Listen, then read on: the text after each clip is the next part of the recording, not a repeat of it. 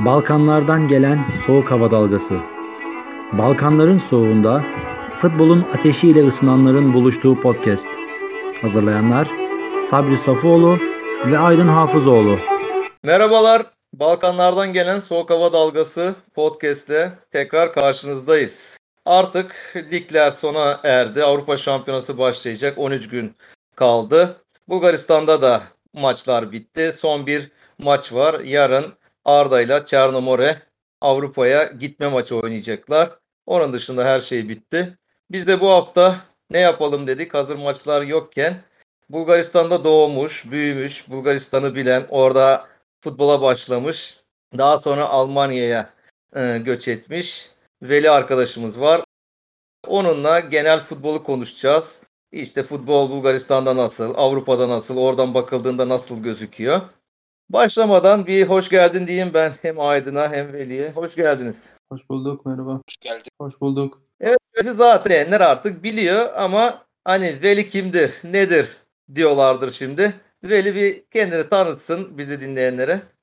Tabii 25 yaşındayım. Almanya'da yaşıyorum, Dortmund'da. Bulgaristan'da doğdum, büyüdüm. Orada altyapıda 4 farklı takımda oynadım. Bunların içinden 3'ü Spas Sofya ile Etar birincilikte oynuyor. Lokomotiv Gorno Oryahovitsa ve Septemvri Sofiya B grubunda yani ikincilikte, Bulgaristan 2. liginde oynuyor. Ardından zaten 19 yaşıma geldiğimde bu hayatım bitti ve bunda devam etmek istemedim. Lokomotiv Gorno Oryahovitsa'nın. Çünkü biliyordum ki şans vermeyecekler. Ve Almanya'da şansımı denemeye karar verdim. Ardından kendi yaptığım kişisel hatalar yüzünden futbolcu olarak başaramadım. Ve antrenörlüğe geçiş yaptım. Ve şu an antrenörlükte iyi gidiyor. Gayet memnunum ve umarım ileride daha iyi yerlere geleceğim. Benimle ilgili bu kadar kısaca. Veli, o zaman şöyle, biz daha önce yine Arda'da fizyoterapistlik yaparken daha sonra şansı açılmıştı. Geçti, Şinslavya'ya geçti. Deniz Yılmaz. Onunla da bir podcast yaptık. Hani senin de inşallah, belki sana da podcast'ımız uğurlu gelir diyeceğim. Antrenörlük hayatında istediğin yerlere gidersin. Sormuştum ben ona. Hep benim merak ettiğim, hani belki bizi dinleyenler de merak ediyordur yani. Şimdi Bulgaristan'da bir Türk olarak, yani Türklere bakış açısı sen oynarken nasıldı? Güzel soru. Çok güzel bir soru. Biraz değişiyor. Nerede oynadığına bağlı. Şimdi şöyle, ben size bir hikaye anlatayım. Belki biliyorsunuzdur. Niğbolu'yu biliyorsunuzdur. Bulgarcası Nikopolis. Niğbolu Savaşı var tarihte falan. Evet. Muhaberesi daha doğrusu. Her neyse, Niğbolu'nun takımı Türklerden oluşmakta. Ve şöyle söyleyeyim, biz altyapıda oynarken sanırım U17 takımıydı. Yanlış hatırlamıyorsam. Ligde Niğbolu'nun diyelim ki 6 maç oynamışsa 3 maçı kazanmış, 3 maçı mağlup geçirmiş. Kazandığı maçlar evinde. Ve biz de şaşırıyorduk yani. Biz de gideceğiz yani, onların deplasmanına gideceğiz ama bakıyorsun adamlar deplasmanda 8-0 yenilmiş, 7-0 yenilmiş. Evinde 1-0 kazanıyor, 2-0 kazanıyor falan. Nasıl oluyor bu iş ya? O kadar da acayip sonuçlar elde edilemez. Gittik biz de deplasmana. Öncelikle sanki dağa tırmanıyorsun. Öyle bir stadyum 2000 metrenin, bilmiyorum şimdi, abartıyorum tabii ama bayağı yüksekte. Stadyuma ulaşıyorsun, maç falan başlıyor, bakıyorsun tribünlere bıçakla bekliyorlar seni falan tribünlerde, bizim Türkler. Birine faul yaptım, hemen tribünler aşağıya inmeye başladı. O anda ben anladım mevzunun ne olduğunu. Adamlar bu yüzden evinde bütün maçları kazanıyormuş. Dediğim gibi nerede olduğuna bağlı biraz. Şimdi Türklerin olduğu bölgede Türklere bakış açısı kötü olamaz. Nikopolis gibi, Razgrad gibi, Ludogorets'in olduğu yer, belki de Arda Kırcaali'nin olduğu bölgede de Türklere çok kötü davranılmıyor. Ama mesela daha büyük şehirlerde Sofya gibi, Varna gibi, Plovdiv gibi. Hadi Plovdiv'de biraz yarı yarıya halk Türk Bulgar. Daha doğrusu orada Çingene de çok var. Ama şöyle söyleyeyim. Sofya ve Varna gibi büyük şehirlerde mesela biraz zor. Biraz zor yani Türk olarak yaşamak veya futbol oynamak. Çünkü şöyle söyleyeyim. Siz iyi bir şey yaparken size isminizle hitap ederler. Kötü bir şey yaparken mesela diyelim ki hatalı bir pas verdiniz. Ulan bu Türk yine yaptı diyorlar. Tabii ki ben Türk, bana Türk dedikleri için gücenmiyordum. Ama onlar bunu hakaret olarak kullanıyordu. Anlatabiliyor muyum? Evet, evet yani. Ya o yüzden biraz psikolojik olarak dayanıklı olmanız lazım. Ama şunu söyleyebilirim. Şu an farklı bir jenerasyon var Bulgaristan'da ve şu an o kadar da değil, baskın değil artık o ırkçılık mevzusu. Biraz azaldı diyelim. O sosyalizm döneminde tabii daha fazla vardı. Yani o bizim babalarımızın olduğu mesela yaşadığı. İşte ben de orada 10 yaşına kadar bulundum. Hani onların anlattığı mesela özellikle askerlik yaparken Türklere daha zor şartlarda yaptırmaları. Hani Türklerin gelebileceği yerler belirli yere kadar gelebiliyorlar. Ama Bulgarlar çok da yukarılara gidebiliyor. Senden yeteneksiz de olsa sonuçta o Bulgar çocuğu olduğu için o daha yukarılara geliyor.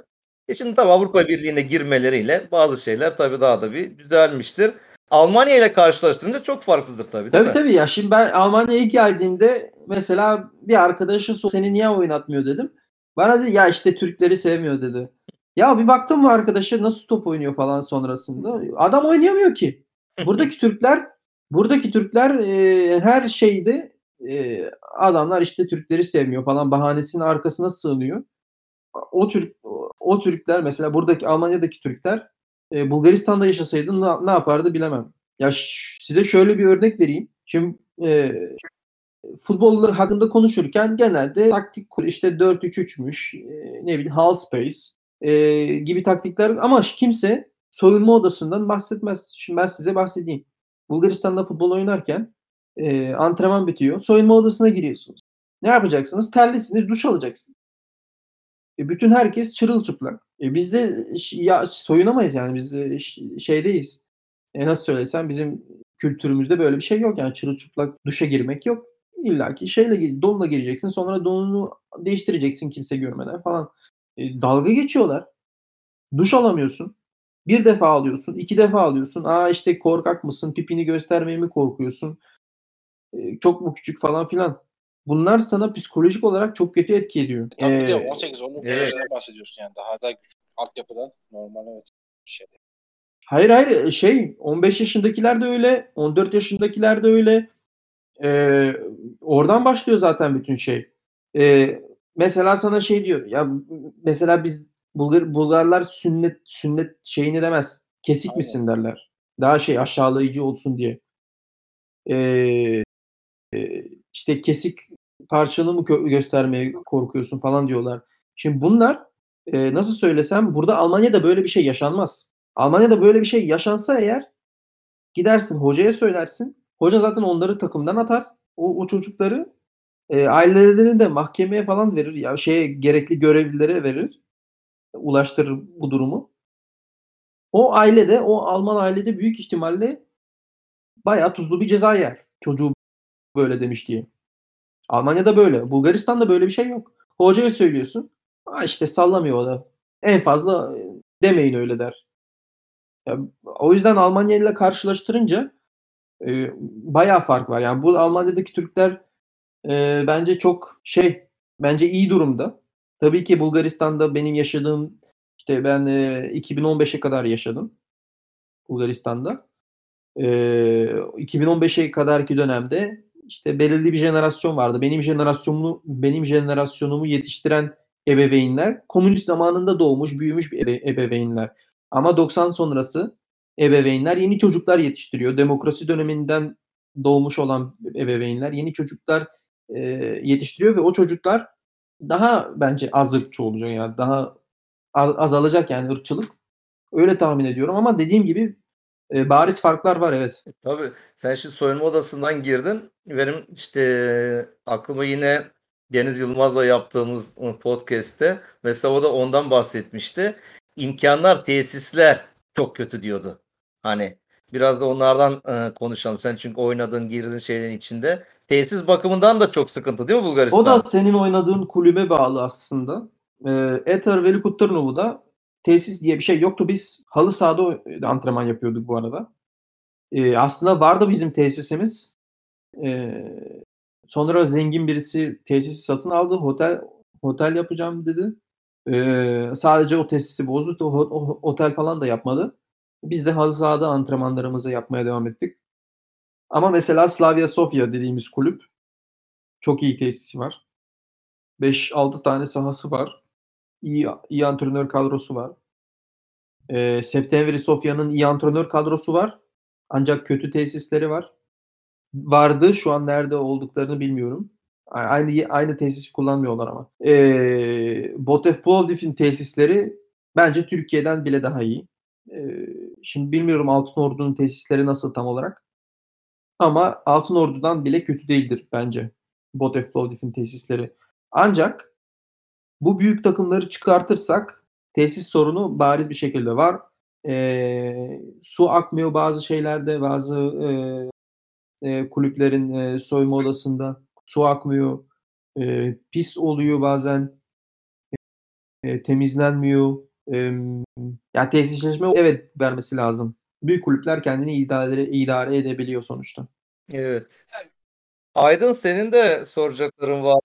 Sen de konuşabilirsin. Tabii. Ben de şeyi merak ediyorum. Ya, Bulgaristan gibi falan hiç takip ediyorum. Biz şimdi Türkiye'den takip ediyoruz ya. Bize biraz daha böyle şey geliyor yani işte uzak geliyor veya işte bir bende çok da yok da bizim Türklerde var ya bir özlem duyuyor falan Balkanlara şunlar. Bulgaristan herhangi takımı takip ediyor mu veya böyle bir Ya ben takımdan çok futbolcuları takip ediyorum daha doğrusu. Mesela Martin Smolenski var. CSKA'dan. 17-18 yaşında çok iyiydi o devre arasında. Ben de izlemiştim. Evet. O harika bir bitirici. Ya bence Türkiye'de bile iş yapar şu an. Ne bileyim Altınordu falan alırsa belki değerlendirebilir. İşte Kirill Despodov. Ben ona karşı oynadım zaten. Onu az çok takip ediyorum ama o takip edilmeye aslında değer değil. Biraz karaktersiz bir arkadaşım. Ona geleyim istiyorsan şeyi sorayım ben de. Sen hatta yazışmıştık da.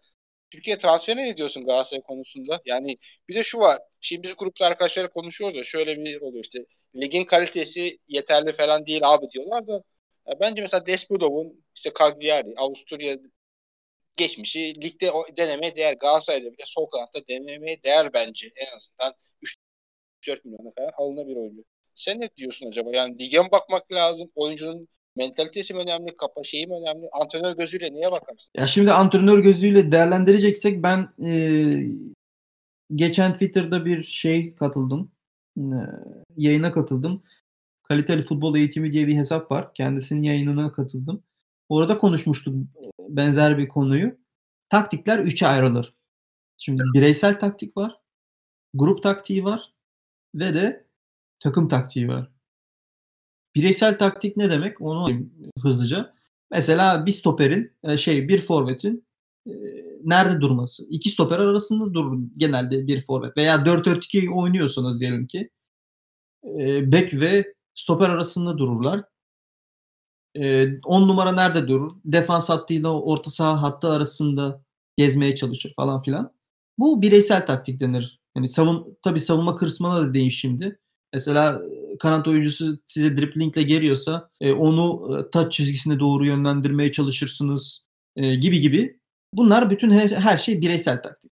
Grup taktiği mesela 3. adam prensibi bir grup taktiğidir. 4'e 4 oyun, defansif veya ofansif. 4'e 4 oyun. Grup taktiğidir. Nasıl oynanır falan filan. Ve takım taktiği zaten ona bahsetmeye gerek duymuyorum. Herkes az çok takım taktiğini tahmin edebiliyordur ne demek. Bütün takımı içine alan şey. Şimdi bunları niye söylüyorum? Türkiye'de yeni çıkan oyunculara bakıyorum. A takıma çıkan yeni oyunculara bakıyorum. Ya bireysel taktiği bile bilmiyorlar. Yani nerede duracağını bilmiyor. Ne yapacağını bilmiyor. Az çok bir tekniği var. O da büyük ihtimalle sokak futbolundan gelen bir şey. Ama nerede duracağını, ne yapacağını bilmiyorlar. Bulgaristan'da böyle yok işte. Bulgaristan'da bireysel taktik var. Bulgaristan'da grup taktiği de var. Altyapılardan bahsediyorum. Takım taktiği de var. Bulgaristan'ın sorunu tamamen dış hayat, saha dışı. Futbolcular orada saha dışını yönetemiyor. Çünkü Bulgaristan'da diskotekler haftanın 7 günü açık. Bak sen Aydın abi sen de yaşadın Sofya'da. Evet, haftada 3-4 günü hep bize gidiyorduk yani. Sen 3-4 günü gidiyordun. Ben diyorum ki 7 günü açık. 7 günü de gidebilirsin. Giden vardır mutlaka. O zaten kesin vardır geç yani. Dediğin şey kesinlikle bu konuda zaten hep mentale geliyor işte veya kendini yönetememe geliyor herhalde. Despodov bir sorun peki. Evet. Şimdi genç futbolcular tabii ki mesela Leski'de oynayan bir futbolcu U17'de oynasın. Disko'ya gidiyor adam. Tabii ki 18 yaşı altından da girebilirler yani illegal ama giriyorlar yani. Onu da söyleyelim. Disko'ya gidiyor işte oradaki kızlar büyük ihtimalle onu tanıyor yani futbolcu olduğunu biliyorlar. Üstüne geliyor o da çocuk hoşlanıyor. 2. gün gidiyor. 3. gün gidiyor. Böyle. Devam ediyor bu işler. Ve futbolcu bir noktadan sonra saha dışını yönetemez hale geliyor. Aslında ben şunu düşünüyorum. Bulgaristan'ın altyapısında oynayan ortalama bir futbolcu Türkiye altyapısında oynayan ortalama bir futbolcudan daha çok taktik bilgiye sahip. Daha yetenekli demiyorum. Çünkü Bulgaristan'daki Türk futbolcular da çok yetenekli yani. Onlar da kendini gösteriyor. Ama daha çok taktik bilgiye sahip. Şimdi Kirill Despodov'a gelince Kirill Despodov Galatasaray'da çok bence iyi oynayacak. Eğer transfer olursa. Ama inanmıyorum transferine. Transfer olursa oynayacak ama saha dışını Galatasaray kulübü çok sıkı tutmalı. Çünkü Kirill Despodov iyi oynamaya başlarsa orada bu sefer maaşına zam isteyecek. Araba isteyecek. Bedava uçak biletleri isteyecek. Diskolardan toplayacaklar büyük ihtimalle. Saha dışını çok çok iyi yönetmeleri lazım Despodov'un. Çünkü o da bir Bulgar futbolcu sonuçta. Ya şimdi oynadı. Strahil Popov oynadı galiba Kasımpaşa'da. Evet. Şu an oynadı. Bu sezon. Spor'da Hatay'da oynadı. Ya kaç sezondur Türkiye'de oynuyor. Hiç şeyini görmedim ben. Kötü performansını falan elbette vardır da. Ama sezonun geneline bakarsak kötü oynamıyoruz. İvelin Popov geldi Türkiye'ye oynadı. Bu arada genelde Bulgar futbolcular yapıyor. Bu arada her sezon 30 ben bakmıştım hatta bir ara biz Bulgar futbolcular için de bir şey yapmıştık da hazırlık. Her sezon 30 maç bankosu var yani. Herhalde kendine dikkat ettiği için düzenli oynuyor. Bayağı da iyi. Evet. Milli takımda oynuyor. Bu konuda zaten gelmişti işte. Spas Delev geldi bir kere. O paradan dolayı anlaşamazsın. İsmail İsa geldi bizim. O da Karabük zamanında tutmadı. Hoca oynatmadı galiba. Onu Spas Delev nereye gelmişti? Mersin'e. Aa doğru evet. Orada o bir sıkıntılar oldu yani. Mersin'de çok iyi zamanda da geldi Delev. Yetenekli zamanda genç yaşında geldi. Ama işte belki de biz şunu konuşuyoruz podcastlerimizde şuna biraz karar. Genç yaşta geldiği zaman hani biraz tecrübe edinemeyince Türk futbolunda Türkiye'de yani her şey var. Veli. Yani şimdi Almanya ben şimdi buradan baktığım zaman benim kafamda Almanya planlı, programlı, düzenli bir ülke.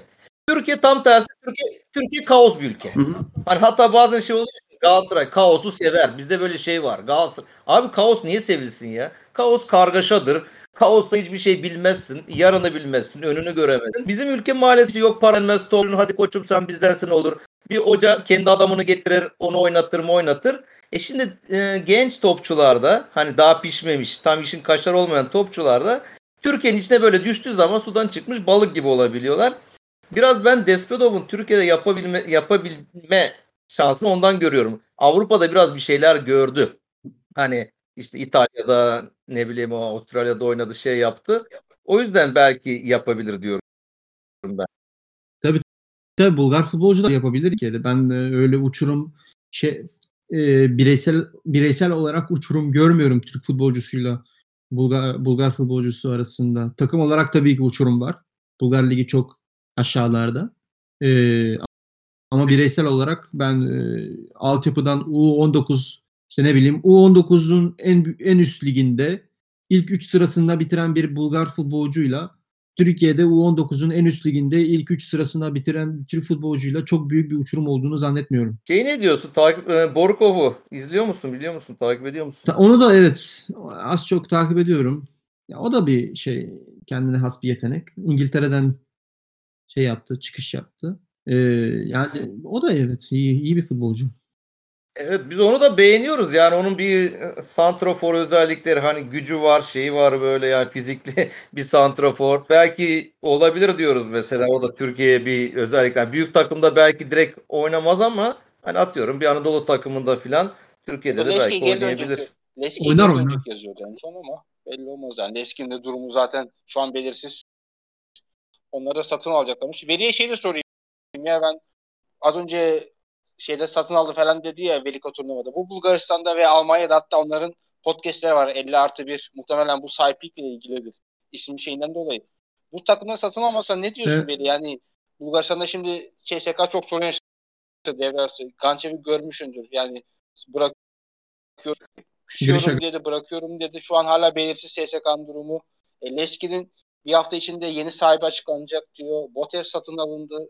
Sen bu işe ne diyorsun peki? Nasıl bakıyorsun? Yani ben Sabri abiyle bir podcast yapmadan önce ben kesin gitsin diye bakardım böyle. Yani alınsın diye de. Yani bu işler Avrupa Ligi'yle falan gördük ki adamlar ben ne istiyorsam oraya getiriyor futbolu. Sen ne düşünüyorsun? Veli, girmeden şunu hemen ekleme yapacağım. Önce şu Almanya o işi güzel yapıyor. 50+1'i anlat. Bizi dinleyenler bilsin. Onların çoğu. Ondan sonra da bakış açını da söylersin. Tamam. 50+1 ne demek? Almanya'da bir futbol kulübünü kulübünün hisselerini %50-51 ile satın alamazsınız. En fazla %49 ile satın alabilirsiniz. Diğer %51'lik kısım kulübe kalıyor. Yani taraftara, devlete gibi bir durum var. Ya tabii ki devlete bağlı değil. Ama bir kulübü tek başınıza yönetemezsiniz. 50+1 bu demek. Bulgaristan'da kulüp satın alma ile ilgili düşüncelerimi de söyleyeyim. Ya şimdi ben şunu düşünüyorum. Eğer bir ülke kötü yönetiliyorsa siyasi olarak bu tür şeyler kaçınılmaz. Ya şimdi nasıl söylesem, denetim mekanizmasının olmadığı yerde bir kulüp satın alınmasa dahi borç içinde yüzer. Çünkü devlet kontrol etmiyor. Evet. Yani başkanın birisi bir futbolcuyu transfer ediyor. 1 milyon halbuki futbolcuyu 500.000'e almış. Diğer 500.000'i cebine götürüyor. Kimsenin ruhu duymuyor. Şimdi bunu denetleyecek bir sistemin olmadığı yerde bu kulüp batar. Bu kulüp battıktan sonra mecburi olarak satılır. Çünkü başka çaresi yok veya kapatılacak. Mecburi satış da zaten biraz nasıl söylesem ikinci el araba almak gibi, tutarsa tutar yani, tutmazsa geçmiş olsun. Dolayısıyla ben olaya biraz da siyasi bakıyorum. Yani bu tür ülkelerde, siyasi olarak kötü yönetilen ülkelerde bu durum kaçınılmaz. Şimdi İngiltere bambaşka bir olay. İngiltere iyi yönetiliyor. İngiltere'de denetleme mekanizması var. Onlar tercihen satılıyor. Ancak Bulgaristan'da mecburi olarak satılıyor kulüpler. Çünkü başka çareleri yok. Mecburi satış kötü bir şey. Tercihi satış kötü de olabilir, iyi de olabilir. O yüzden ben biraz şüpheliyim. Mesela Botev Plovdiv'in yeni sahibi oldu. Botev'in bildiğim kadarıyla borcu çok yok. Belki düzeltirsiniz eğer bilginiz varsa. Yok. O yüzden bu bir tercih olarak girebilir. Ancak CSKA Sofya mecburi olarak satıldı. Hatta ben şunu hatırlıyorum. 2010 yılında falan CSKA Sofya'nın hisseleri satışa halka açıldı. Bir hisse 1 leva. Yani 1 lira şu an kaç? 1 leva 4 lira falan yapıyor değil mi? 4-5 lira falan. Yani 5 leva. Siz düşünün artık. O yüzden kötü yönetilen her kulüp ya satılır mecburi olarak ya da batar, kapatılır yani. Başka bir çaresi yok. O yüzden Bulgaristan'da önce siyasetin değişmesi lazım. Öyle düşünüyorum ben. Tabii Bulgaristan'da aynen o konuda haklısın. Yani Bulgaristan'da siyaset kulüplerin içinde çok fazla var. Yani kulüplere sahip olunup ondan sonra başbakan olunabiliyor. Yani Bulgaristan o yüzden istemiyorlar. Yani kulübün iyi gitmesini, atıyorum bir adam alıyor kulübü bir yerlere getiriyor. Bir şekilde adamın ayağını kaydıraraktan onu oradan indiriyorlar. Çünkü bakıyorlar ki bu gidişle adam hani siyasete girecek, başbakan olacak, ülkeyi yönetecek falan.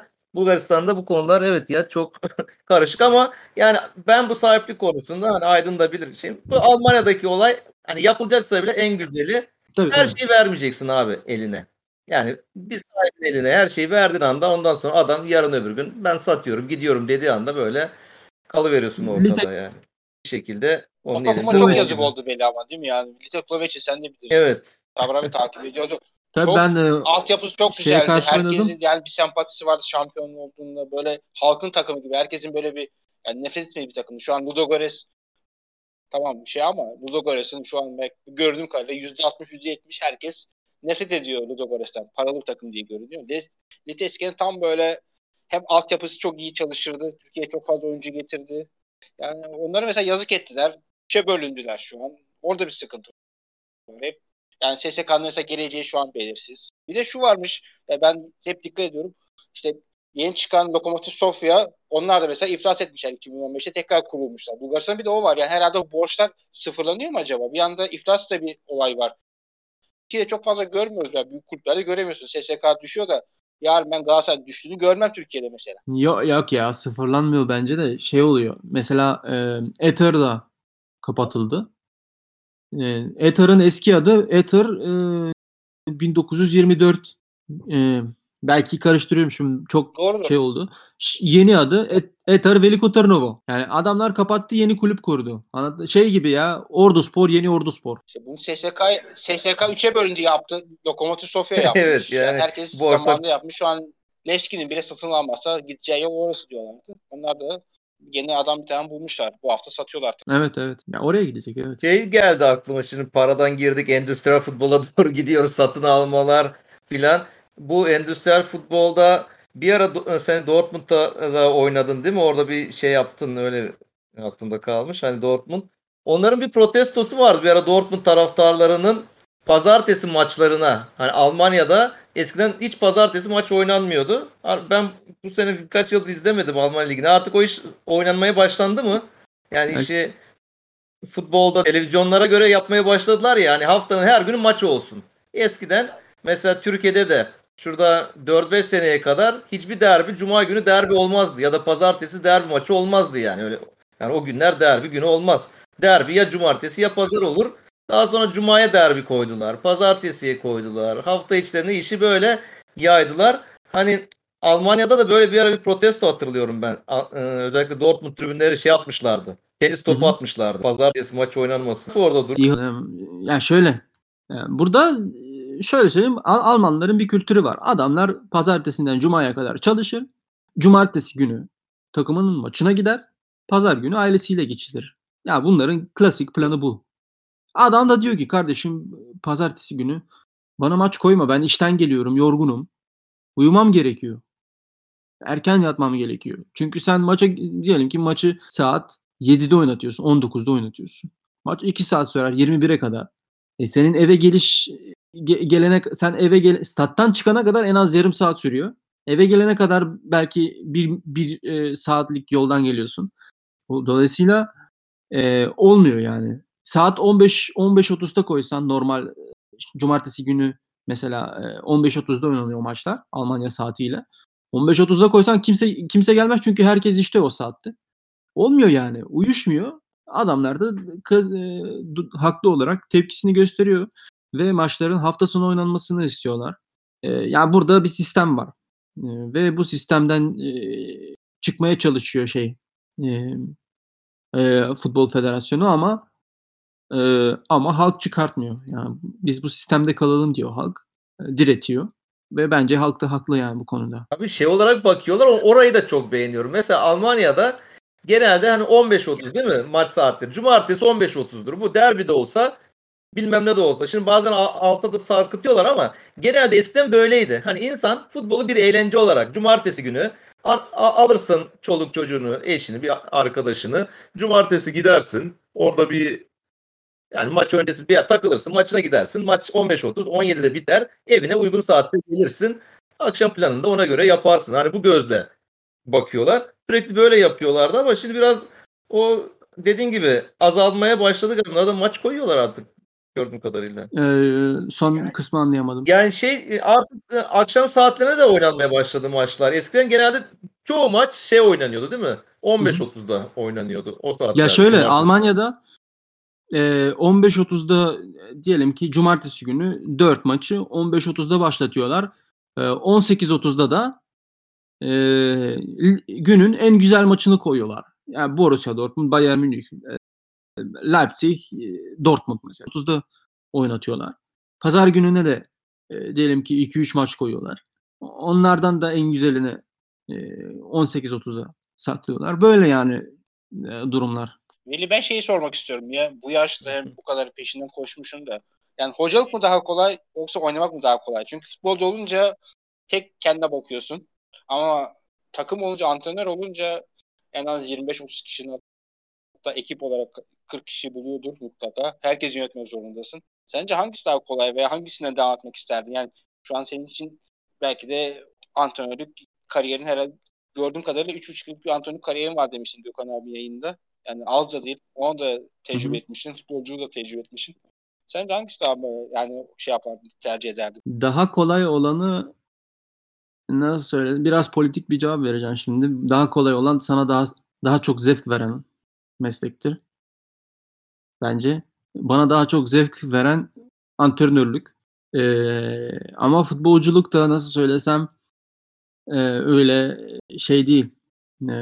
Çok da kolay bir meslek değil veya çok da antrenörlükten daha zor bir meslek de değil. Çünkü futbolculukta kendinle ilgili düşünüyorsun dediğin gibi. Öz motivasyonun varsa her şey daha kolay olur. Ancak antrenörlükte öz motivasyonun olsa bile 25 kişilik kadrodan 4 oyuncunun olmayabilir öz motivasyonu. Hatta 15 kişinin bile olmayabilir. O zaman iş sana kalıyor. Ya o oyuncuları bir şekilde ikna edeceksin. Baktın ki olmuyor. Değiştireceksin. Yenilerini alacaksın. Planlama yapacaksın. Bir şekilde bu oyuncuları geliştirmen lazım. Ve dolayısıyla 25 farklı, 30 farklı karakterle çalışmak hiç de kolay değil yani aslında. Bu tamamen kişinin kendisine kalmış. Yani nasıl söylesem iletişim becerilerin iyiyse, işi biliyorsan yani bilgi olarak boş biri değilsen, nasıl söylesem diyelim ki bir kanat oyuncusu çalım atmasını bilmiyor. Ona gidip işte şuradan buradan 2-3 tavsiye verebilirsin. Forvet'in penaltı kullanmasını bilmiyor. Ona tavsiyeler verebilirsin. Stoperin pozisyonlama konusunda zayıf. İşte ona 2-3 şey gösterebilirsin. Bunlar bütün oyunculara bunları önce oyuncular dener. Eğer ki sonra bakıyorlar. Oldu mu olmadı mı? Eğer olduysa futbolcu sana inanmaya başlar. Senin sözünü dinlemeye başlar. Ve işler daha kolaylaşır. Ama senin bu tür şeyleri futbolcuya aktarma şeklinde çok önemli. Bağırıp çağırırsan bazı futbolcular hırslı olur. Daha çok çalışır. Bazı futbolcular da motivasyonunu kaybeder. Belki de seni herkesin önünde azarlayabilir de yani. Çok kritik noktalar bunlar. Herkesin karakterini iyi anlaman gerekiyor. O yüzden dediğim gibi ben politik cevap vereceğim. Hangisi daha çok zevk veriyorsa o daha kolay iştir. O daha şeydir. Daha kolay iştir dediğim gibi. Ama sanki de objektif bakınca antrenörlük daha zor geliyor yani. objektif bakınca. Bağlı. Yani sonuçta diğer kişinin ne yapacağına bağlı, onun yeteneğine bağlı. Yani bir görüyoruz, bir pas hatası, bir anlık bir konsantrasyon kaybı, yani senin tüm emeğini yazık edebiliyor. Futbolcu olunca yani koşarsın veya işte belli bir çalışırsın, emeğini alırsın. Yani paran alırsın deyip, yani tam bizde için biz futbolcu geçmişimiz yok, benim de yok, Sabri abim de yok, çok da bilmiyoruz yani, sadece dışarıdan gördüğümüz, ama hoca bütün her şeyle uğraşırken futbolcu sadece kendisiyle ilgili. Yani o da ben sana bir örnek verebilirim. Bu sezon bir maç öncesi bizim 2 as stoperimiz sakatlandı. 2 yedek stoperimizi oynatmaya mecburduk. Ve ikisi de yaş olarak daha genç isimler. Ki biz bunlara dikkat etmiyoruz, doğrusunu söylemeye gerekir. Ya gençmiş şeymiş, dikkat etmiyoruz, ama yaş olarak hem daha gençler hem de bu sezon oynadığımız ligde oynamamışlar. Yani tecrübesizler bu ligde. Neyse, ama biz yine de onlara güvendik ve sahaya sürdük. Ama sahaya sürmeden bir gün önce ben kontrol ettim. WhatsApp'tan kontrol ettim kim ne zaman uyumuş diye. Stoperlerden birisi saat 2.30'da eve gelmiş. Story atmış WhatsApp'tan. Gece kulübündeymiş. 2.30'da artık kaçta uyumuşsa. Maçta saat sabah 11'de. Yani senin iyi uyuman lazım ki konsantrasyonun %100 olsun ve iyi performans veresin. Ve o futbolcu mesela bize 3 gol yedirdi o maçta. Ve biz o maçı kaybettik. Yani çok iyi oynadık o maçı. İnsanlar kenardan bakarken, nasıl söylesem, diyelim ki sahaya yeni gelmiş birisin. 5 dakikadır izliyorsun maçı. 5 dakikada herhangi bir gol olmadı. Muhtemelen dersin ki ya işte şu mavi takım öndedir dersin. Maviler derken bizim takımı kastediyorum. Ama halbuki karşılar öndeydi. O futbolcu bize 3 gol yedirdi o gün. Ben baş antrenöre söylemiştim ama o da demişti ki başka futbolcumuz yok demişti. Yani orada oynatacak. Mecbur onu oynatacağız. Mecbur onu oynattık. Ya şimdi dediğin mevzuya tekrar geliyorum. Antrenörlükte bütün ekibi düşünüyorsun. İstediğin kadar çalış. Çalışmaktan kendini yırtın. Bir futbolcu ilk saat 2.30'da uyuyunca bütün planladığın her şeyi alt üst edebilir. Ama futbolculukta öyle değil işte. Futbolculukta antrenör kötü olsa bile sen iyisen illaki birisi seni keşfedebilir. Öyle de bir mevzu var. Veli, bunu anlattığın hikayede umarım yani geleceğin antrenörlükte iyi olur. Aklıma Cruyff'un kitabını okudum. Okumuşsundur belki. Hayat hikayesini anlattığında bu Total Futbol'da hocası Rinus Michels'i söylüyor. Biz diyor topçuyken bizi diyor sokakta kontrol ediyordu diyor. Eve ne zaman girdik? Ne zaman çıktık? Hani öyle diyor. Sokaklarda gezemezdik diyor. Yani eve kadar gelip kapıda evde mi diye bakıyormuş yani o genç yaşında top oynarken. Yani bak, bunu yapmak çok önemli bir şey. Yani şu anda böyle o kadar dikkatli kimse incelemiyor. Çok hoşuma gitti. Yani o çocuğun Instagram'dan işte ya storiesinden şeyinden bulup oradan hani. Çünkü çok önemli. Futbolcuysan bu işi yapacaksan abi düzgün yapacaksın. Yani uykunu, yemeğini, beslenmeni bilmem ne dikkat edeceğiz. Yani öyle dediğin gibi gece git gece kulübünde ondan sonra 2 saat uykuyla çıkarım oynarım. O iş oluyor. Yani antrenörlük de kolay iş değil yani. Antrenörlük sadece millet şey gibi görüyor ya. Ver tahtaya yaz.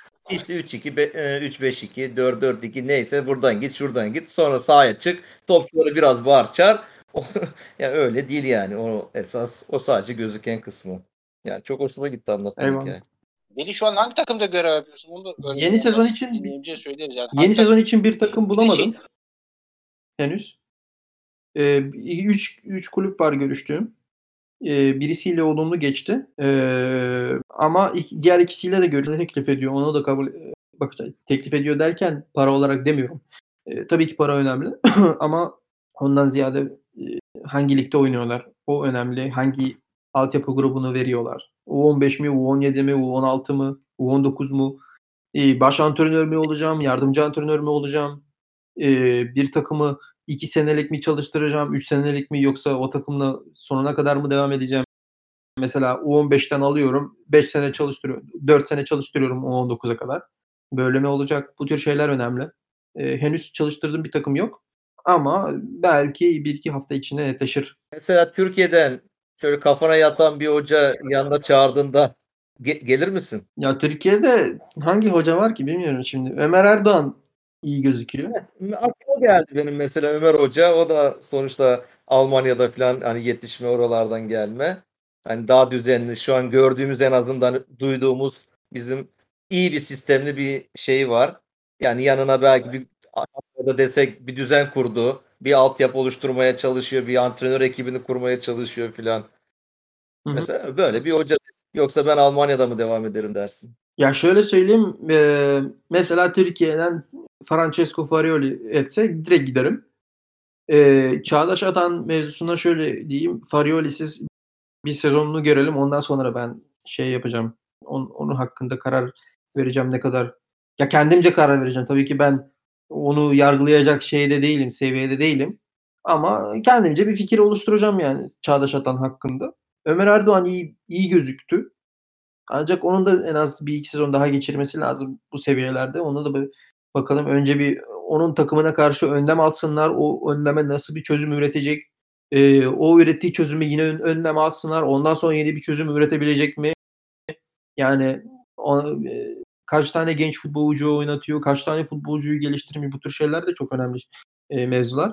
Ama dediğim gibi Türkiye'den şu an bir teknik direktör çağırsa, ya ben Şenol Güneş'i beğeniyorum. Yani taktiksel olarak üstün bir teknik direktör olduğunu düşünüyorum Şenol Güneş'in. Fatih Terim aynı şekilde iyi bir teknik direktör bence. Ya şimdi ben Fenerbahçeliyim de Galatasaray'a gitmem. Ama diyelim ki falan Fatih Terim Göztepe ve Trabzonspor'da falan, o zaman Trabzonspor'da olmaz. Neyse. Profesyonel hayatı ya Veli, yani şimdi sen artık işin, biz taraftar olarak bakıyoruz. Yani ben gitmem derim. Yanına bile yaklaşmam Galatasaraylı olarak, Fener'in derim de. Sen şimdi işin biraz daha artık bu işten para kazanma durumundasın ya, profesyonel olarak da mı düşünmezsin hala? Ya ama işte profesyonel ne demek, onu da bir açmamız lazım. Sence Pep Guardiola Real Madrid'i çalıştırır mı? Yani ama onun olayı başka. O işin Katalan muhabbetine gireriz. Tamam, belki. Jürgen Klopp Schalke'yi çalıştırır mı? Bilmiyorum, çalıştırsın yani. Asla. Kendi şeyi de var yani. Onlar kendi çalıştırmaz abi de, yani onların da tercih şeyi var mesela, ne bileyim. Yani Ralf Rangnick'i Borussia Dortmund istedi. Kendisi Schalke taraftarı, gelmedi. Nagelsmann'ı Borussia Dortmund istedi. Bak bu sezon içinde gönderdiler, Favre'yi gönderdiler.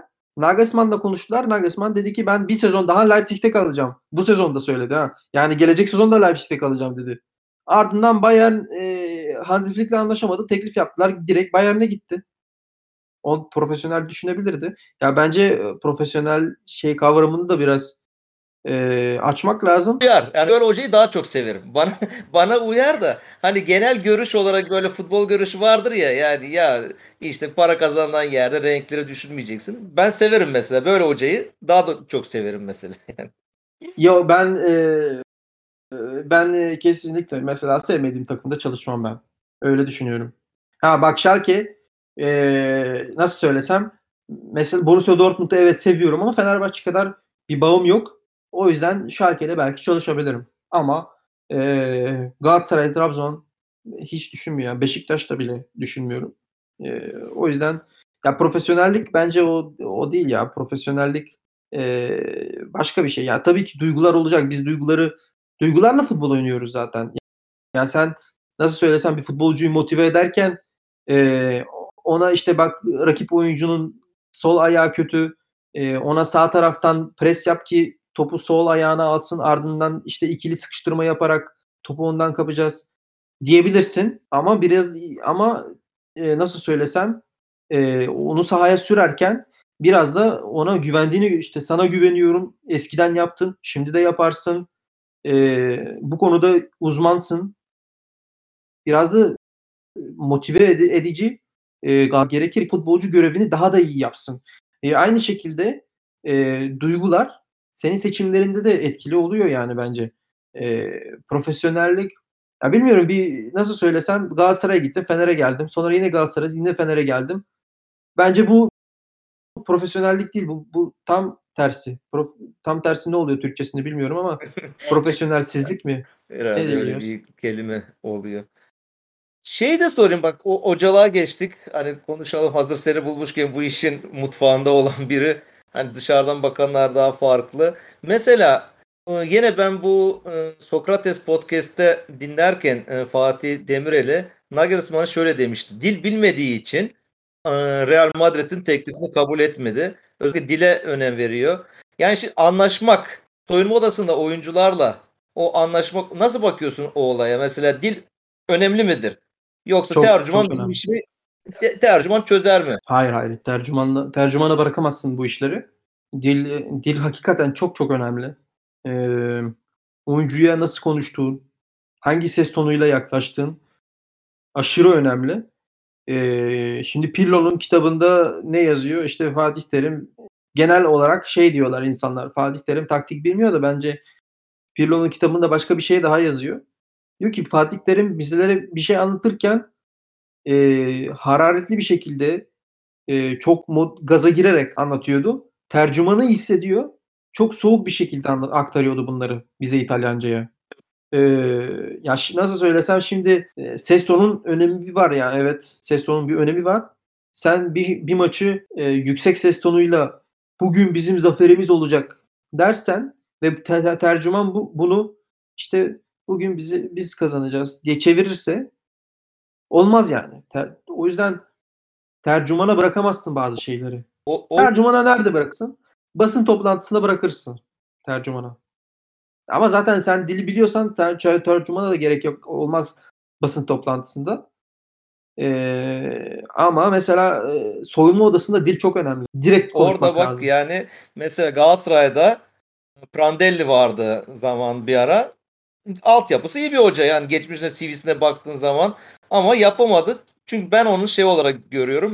Tercümanı hatta basın toplantılarında bile karşı yani seyirciye, taraftara bile hitap ederken o kadar yumuşak konuşan, mıy konuşan bir tercüman vardı ki ulan diyordum ben.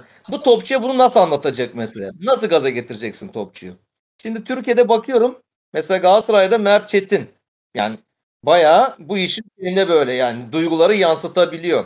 Sergen'in o Trabzon'da falan çalıştı. O çocuğun adını hatırlamıyorum. Şimdi Beşiktaş'ta da çalıştı.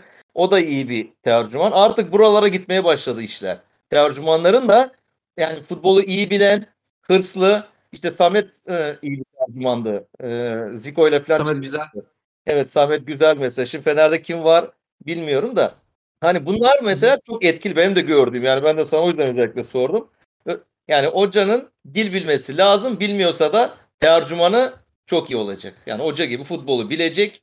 Yani hatta tercüman antrenörlük belgesi bile alması lazım yani. Ben daha ileri götüreceğim işi. Çünkü yani bir şey anlatırken bak çok güzel yerden yine yakaladım.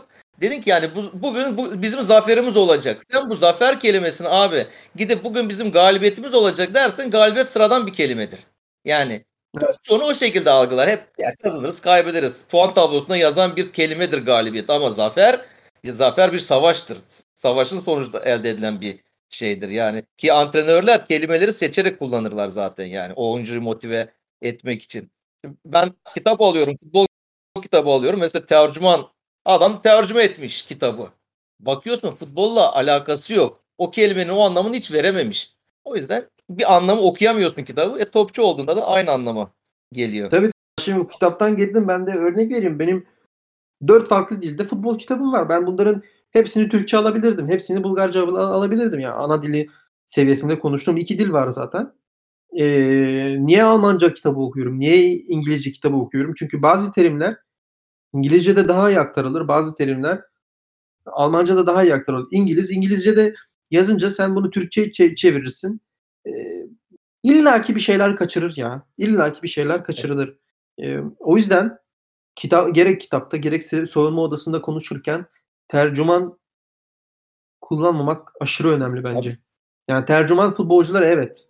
Futbolcular kullansın tercüman. Yani futbolcu zaten motivasyon cümleleri kurmuyor ki yani fazla. En fazla şey yapar. Maç başlamadan önce takımı toplar. 2-3 şey söyler.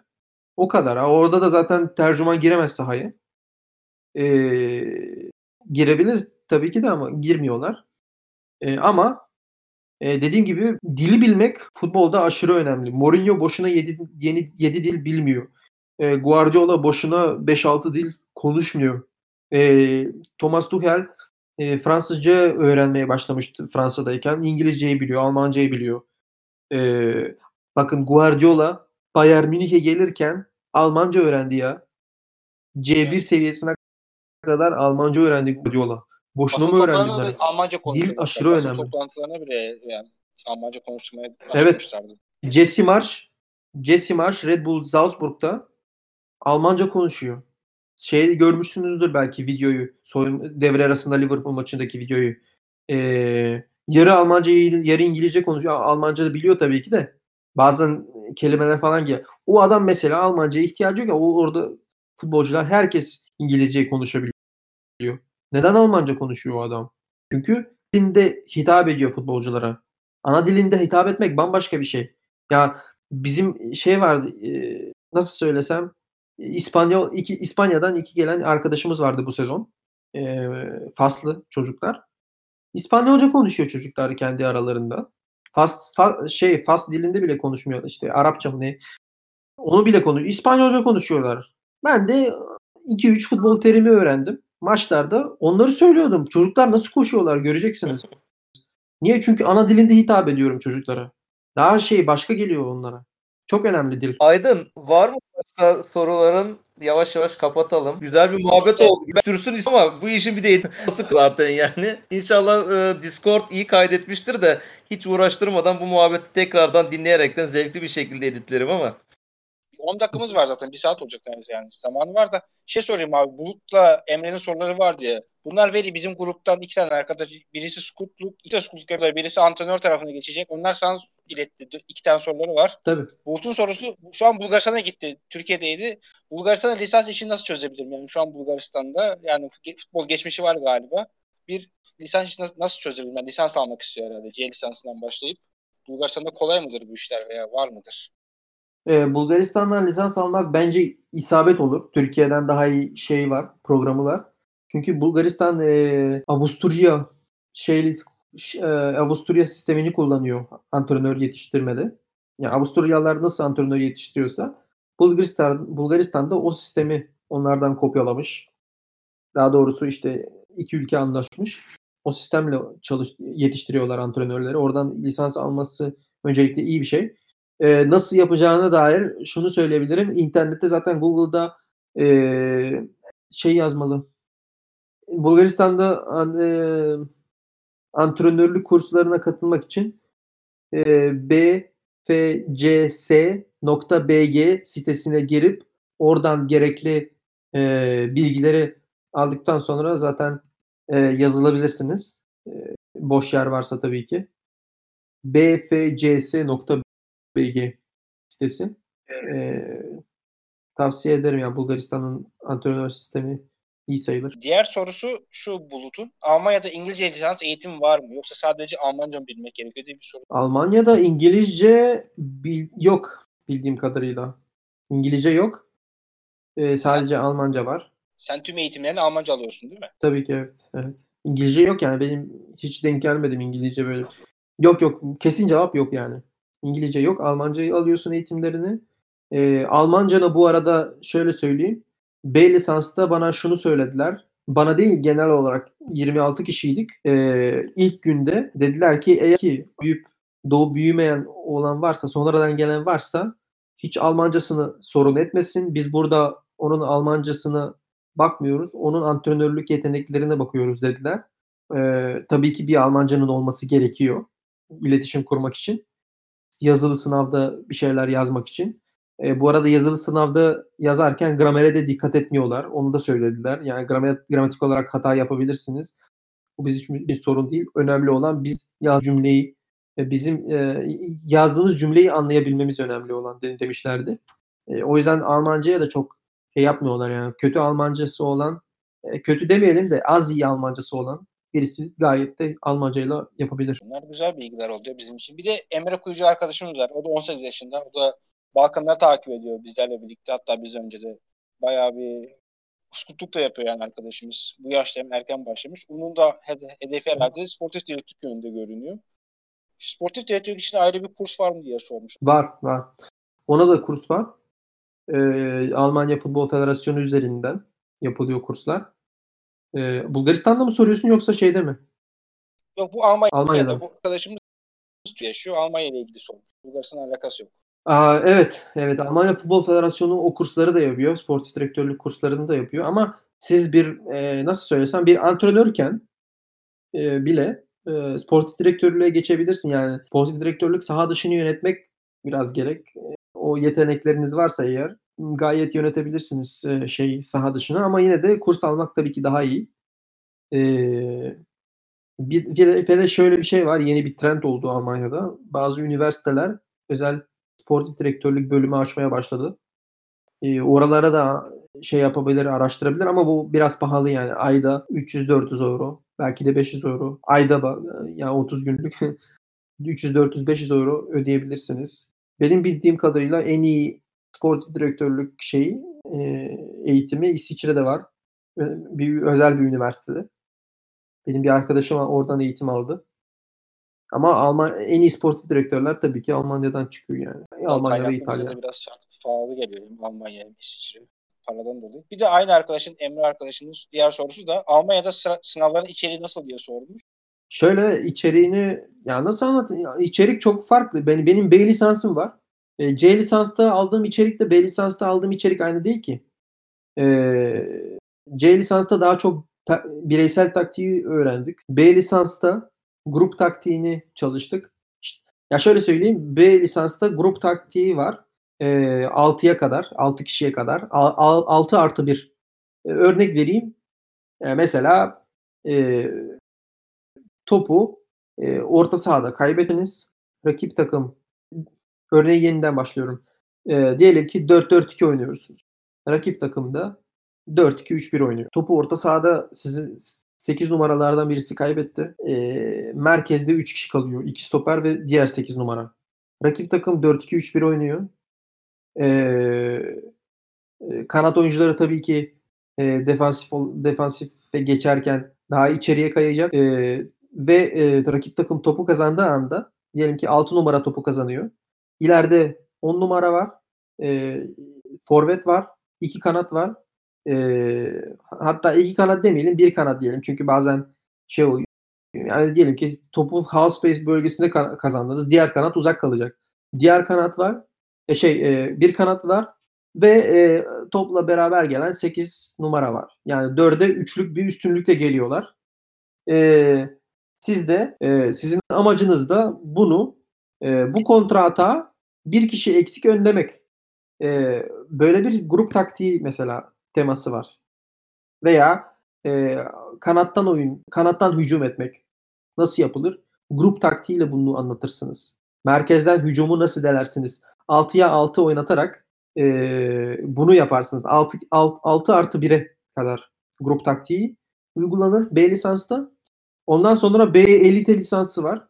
Orada da yanlış hatırlamıyorsam 9'a kadar grup taktiği. A lisansta takım taktiği öğreniyorsunuz ve pro lisansta da saha dışına daha çok odaklanıyorsunuz. Mesela medyayla konuşma, bir oyuncuyla mesela ayrılık konuşması yapacaksınız. Onu nasıl yapacaksınız veya bir oyuncuyu kadro dışı bırakacaksınız. Nasıl hitap etmelisiniz. Psikolojik eğitim. Ya mesela oyuncu psikolojisi, oyuncu anatomisi daha bilimsel yaklaşıyorlar pro lisansta. Ve her şeyi ele alarak yani C lisanstan A lisansa kadar öğrendiğin her şeyi baz alarak bir de üstüne bilimi ekleyerek pro lisansta eğitimini alıyorsun. Yani içeriği kısaca bu ama sınav içeriği mi sordu yoksa kurs içeriği mi? Çünkü sınav içeriği bambaşka. Sınavların içeriği diye sormuş soruyu. Yani benim lisanslarla ilgili hiçbir bilgim yok. Yani ne desek boş. Pardon yani ben yanlış anladım. Sınav içeriği de C lisansta mesela ben C ve B'den bahsedebilirim. Diğerlerinden bahsedemem. Yapmadım çünkü orada sınav. C'de gayet basit. Size bir konu veriyorlar. Konu ne olabilir? Kaleci antrenmanı olabilir. Ne olabilir? Forvet antrenmanı olabilir. Gibi. Pas oyunu olabilir. Çalım atmak birebir olabilir. O konuyu önce bir yapmanız lazım. Önce bir yazılı olarak hazırlamanız gerekiyor. Sınav gününde hoca geliyor. Yani sınav hocası mı? Ne deniyor o Türkçe'de? Evet. Gözetmen diyorlar. Gözetmen mi? Tamam. Gözetmen geliyor. veriyorsunuz kağıtlarınızı, hazırladığınız. Sonra antrenmana başlıyorsunuz. Birebir hücum veya birebir defans. Adam işte 3-4 farklı egzersiz hazırlamışsınız. Adam bakıyor işte ilk kağıtta ilk egzersiz var mı? Orada kağıtta yazdığınız şeyleri uyguluyor musunuz, uygulamıyor musunuz? Hangi şekilde uyguluyorsunuz? Bu tür şeyler önemli. Yani sınav içeriği bu. C lisansta. B lisansta da yazılı sınav var. Futbol felsefesi sınavı var. Futbol felsefesini hazırlıyorsunuz yazılı olarak. Benim 7 sayfalık bir futbol felsefem var. Ardından bunu işte gözetmenlere teslim ettim. Ardından futbol felsefemi tahtaya çıkıp anlattım. İşte 10-15 kişinin önünde. Bizi iki gruba ayırdılar. 26 kişi, yani 13 kişi, evet. Yani ben de biri. 12 kişinin önünde taktik tahtasında kendi felsefemi anlattım. Ardından sahaya çıkıyorsunuz. Sahada size verilen konuyu yapıyorsunuz. Bana gelen konu bir kişi eksikle kontratak durdurmak. Az önce verdiğim örnekten ondan bahsetmiştim. Konuyu yapıyorsunuz sahada. Ardından yine içeri giriyorsunuz. Spor kompleksinin içine giriyorsunuz. Evet. O sınav odasının içine giriyorsunuz tekrardan. O odanın içinde gözetmen artık size tek başınasınız orada. Gözetmen, iki gözetmen ve siz. Gözetmen size bombalamaya başlıyor. Neden bunu yaptın? Neden şunu yaptın? Yani her şeye cevap vermeniz gerekir. İyi, mantıklı cevap vermeniz gerekir. Böyle yapsan olmaz mıydı? İşte neden bunu yaptın? Gibi soru. Ardından cevap verdikten sonra her şeye seni sandalyeye oturturlar. Bu arada cevap verirken taktik tahtasında da gösteriyorsunuz her şeyi.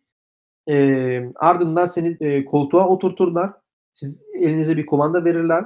Büyük ekranı açarlar ve sizden bir maç kesiti gösterirler. Ve derler ki istediğin kadar bu kesiti izle. 20-25 saniyelik bir kesit. Bana 20-25 saniyede ne olduğunu anlat diyorlar. Ve siz de başlıyorsunuz. Ben 20-25 saniyelik bir videoda, hatta 20-25 saniyelik tam olduğunu hatırlamıyorum. Belki 1 dakikalık da olabilir. Ama şunu hatırlıyorum. Ben o videoda 20 kadar hata tespit ettim. İşte teknik hata, taktik hata, 20 farklı hata tespit ettim o videoda. Ardından zaten bütün her şeyi tespit ettikten sonra size teşekkürler diyorlar. Çıkabilirsin diyorlar. Çıkıyorsunuz. Ve sınav böylece bitiyor. Bu arada sadece şeyi atlamayı unuttum. İlk önce yazılı sınav var. Yazılı sınavda da size bir konu veriyorlar. Şöyle söyleyeyim. 3 farklı soru var yazılı sınavda. Mesela bana gelen sorulardan birisi şeydi. Ligi birinci bitirdiniz. Bir üst lige yükseldiniz. Ligi bu arada pazar günü bitirdiniz. Bir üst lige yükseliyorsunuz. İlk antrenmanınız gelecek hafta ve ilk lig maçı gelecek hafta. Nasıl antrenman planını yaparsınız? Kaç gün antrenman yaparsınız vesaire vesaire. Siz de orada her şeyi mantıklı bir şekilde yazıyorsunuz. Diyorsunuz ki mesela ilk gün pazartesi günü dinlenme, salı günü hafif antrenman. Size bir de belirli sayıda antrenman söylerler. 3 gün antrenman yapacaksın diyorlar. Ardından diyorsun ki salı günü hafif antrenman, çarşamba günü yine dinlenme, perşembe, cuma antrenman. Perşembe de ağır yüklenme, cuma günü orta yüklenme, taktiksel antrenman. Mesela yani bunları yazıyorsunuz. 2. soru var, 3. soru var. Onlar da işte futbolla ilgili sorular tabii ki. Farklı konular veriyorlar size. Mesela bir antrenman göster, bir antrenman çiz. Pas çalışması yap diyorlar size. Pas çalışmasında belirli gereklilikleri istiyorlar. Mesela ayak içini çalıştırmak istiyorlar pas çalışmasıyla. Sen bunu bana bir çiz diyorlar, bir antrenman bununla ilgili. Bunu da yapıyor. Her şey yaptıktan sonra tabii ki en son dediğim kısmı videoda bütün hataları tespit ediyor. Teşekkür ediyorlar. Çıkıyorsun o odadan. Sınav bitiyor resmi olarak ve bir hafta sonra, en geç bir ay sonra size mektup geliyor ve o mektupta sınavı kazanıp kazanmadığınız açıklanıyor. Kaç puanla bitirdiğiniz de öyle. Yani Veli bak bu kadar anlatması bile uzun sürdü ki bunun yaşaması günler, yıllar alıyor. Bu kadar zor eğitimlerden geç, bu kadar zor sınavlardan geç ve bunun üzerine bir de antrenör olup tecrübe yaşa, yıllarca işte antrenör olarak çalış, et bir sürü şey yaşa. Daha sonra takım sahaya çıkar. Tribündeki adam, şimdi artık tribünler olmadığı için de sosyal medyadaki adam ulan bu kadro çıkar mı desin. Değil mi? Yani evet. Baktığınızda ne kadar şey değil mi? Trajikomik aslında bir bakıma. Yani bu kadar kolay geliyor bazı şeyler. Bu çok güzel oldu. Yani anlatman benim adıma. Ben çok memnun oldum bunları dinlemekten. Umarım dinleyicilerimiz de yani çok kişi dinler bunu.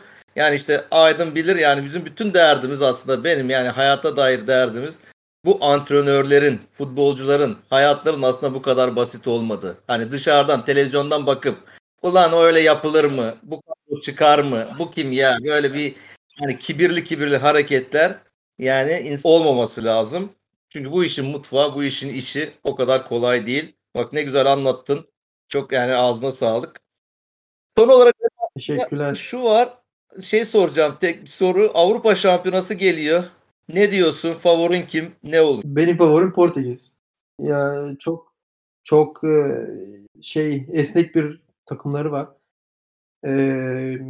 Ben onlardan bir şey bekliyorum. Bir yükseliş bekliyorum Portekiz'den. Bir takımda olması gereken her şeyi var yani o adamların. Kalitesi var. Hocaları zaten iyi sayılır yani milli takım düzeyinde. Liderleri var. İşte işler kötüye giderken inisiyatif alabilecek futbolcuları var. Takım birbirini çok iyi tanıyor. Ben onlardan bir şeyler bekliyorum. Sizin takımlarınız hangisi? Hangileri? Ben İtalya'yı bir şey yapar diye düşünüyorum ya. Ben Mancini ile beraber iyi geldiler buraya kadar. Belki devam ettirirler. Benim gözümde İtalya finale ulaşabilir, kupayı alabilir gibi geliyor. Aydın senin? Benim bu turnuva da İngiltere abi ya. İngiltere'yi destekliyorum. Ya bir onların da artık yıllardır... Abi İngiltere çok loser bir takım ya. Ya yıllardır bir başarısızlığı var ya. Hep onu bir belki atlatırlar. Ben de şeyi sormak istiyorum. Bu akşam da maç var ya. Final maçı. Thomas Tuchel hayranı olduğunu da biliyorum. Ne olur maç? Onu da soralım. Sonra kapatırız. Bilmiyorum. Gerçekten çok şey... Guardiola hayatında final kaybetmemiş. Öyle bir istatistik de var. O adam resmen şey... Final canavarı ama... Taktik olarak şey ama değil mi? Veli yani... Emre Özcan'ın şeyi vardır bu podcast'te. Zirve diye bir terim vardır ya. Herhalde futbolun zirvesi herhalde değil mi? Taktik olarak bu sezon yani gördüğümüz Tuchel'in Chelsea'de gelişimi, ya takımın gelişimi. Pep Guardiola'nın bu sezon farklı bir yani kendi sisteminden çok fazla artık vazgeçme veya belli bir şey oturtturdu. Herhalde hocalık için en iyi maçlardan birisi, en iyi final bu olurdu. Yani Paris'ten de öğrenecekler. Paris'te yani birkaç forvet olsa Bayern eleyebilirdi veya şey yapabilirdi ama bu ikisi taktik olarak yani sizin o Gökhan abiler topa baskıda yayını da dinlemiştim. O geçenki kupa maçını. Yani bu herhalde onun bir şeyi olacak. Yani rövanşta değil de o zaten herhalde Pep Guardiola biraz kendini sakladı o maçta. Yani oyuncular bu herhalde işin zirvesi olacak var. Bu akşam. Yani ben de çok merakla bekliyorum bu akşam. Ya bence zirvesi Bayern Münih Manchester City olurdu da bu ikinci zirve diyelim. Bayern bence hatta Manchester'dan daha iyi takım.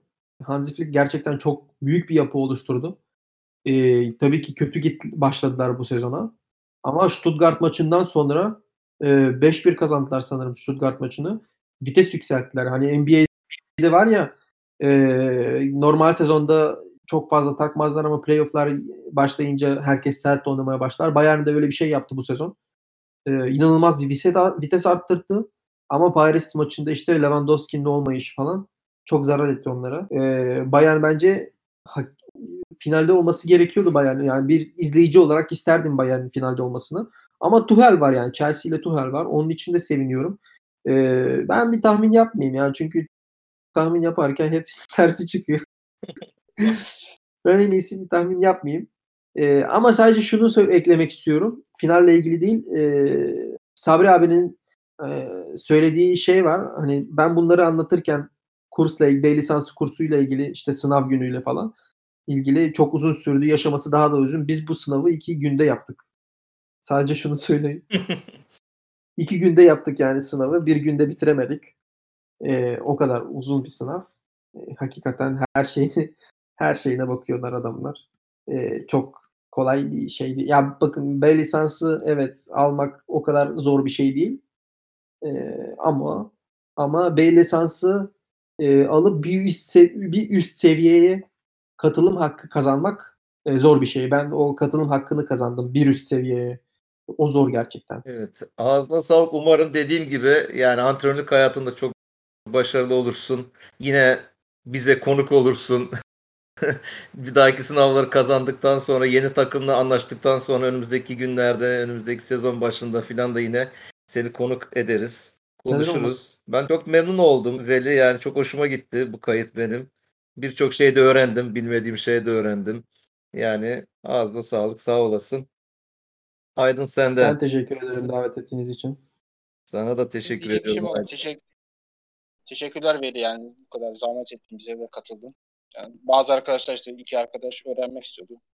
Dinleyenler de benim de senin düşüncelerini şey yaparlar. Bu arada almanfutbol.com ve 50+1 podcast'i de sizler orada Alman futbolunu anlatıyorsunuz. Onu da tavsiye ederim. Ben de 2-3 podcast'i dinlemeye çalışıyorum. Güzel bir ekip var. Size orada da başarılar diliyorum. Hem de futbol hayatında inşallah. Evet. Antrenör olarak bir zirveye gelirsin sen de. Kaliteli yayın yapanlar aynı şekilde iyi hatırlattın. Yani geçen podcast'te çünkü yani biraz uzatacağım kapatırken ama bayağı ondan bir dert yanmıştım. Yani insanlar, kaliteli iş yapan insanların her zaman ön plana çıkmasından yanayım. Yani ne yapıyorsan yap, o işe emek vereceksin, kaliteli yapacaksın. İşte podcast olayında da işte saçma podcastler girmeye başladı işin içine. Adamın şarkı söylediği, ne bileyim küfür ettiği, bilmem ne yaptığı gibi. Yani bunlara prim vermek yerine dediğim gibi birçok güzel futbolu anlatan, futbolun içini anlatan, hani özellikle sporla ilgilenen için konuşuyorum. O gibi podcastleri dinleyin. Bunlara prim verin. İnsanlar daha da iyisini yapsınlar tabii. Yani beğenildikçe daha da iyisini yaparlar. Bu şekilde bir kalite istiyorsak bu kaliteyi de destekleyeceğiz. İkinizin de arkadaşlar tekrar teşekkür ediyorum. O zaman bir dahaki yayınlarda görüşmek üzere. Hoşça kalın.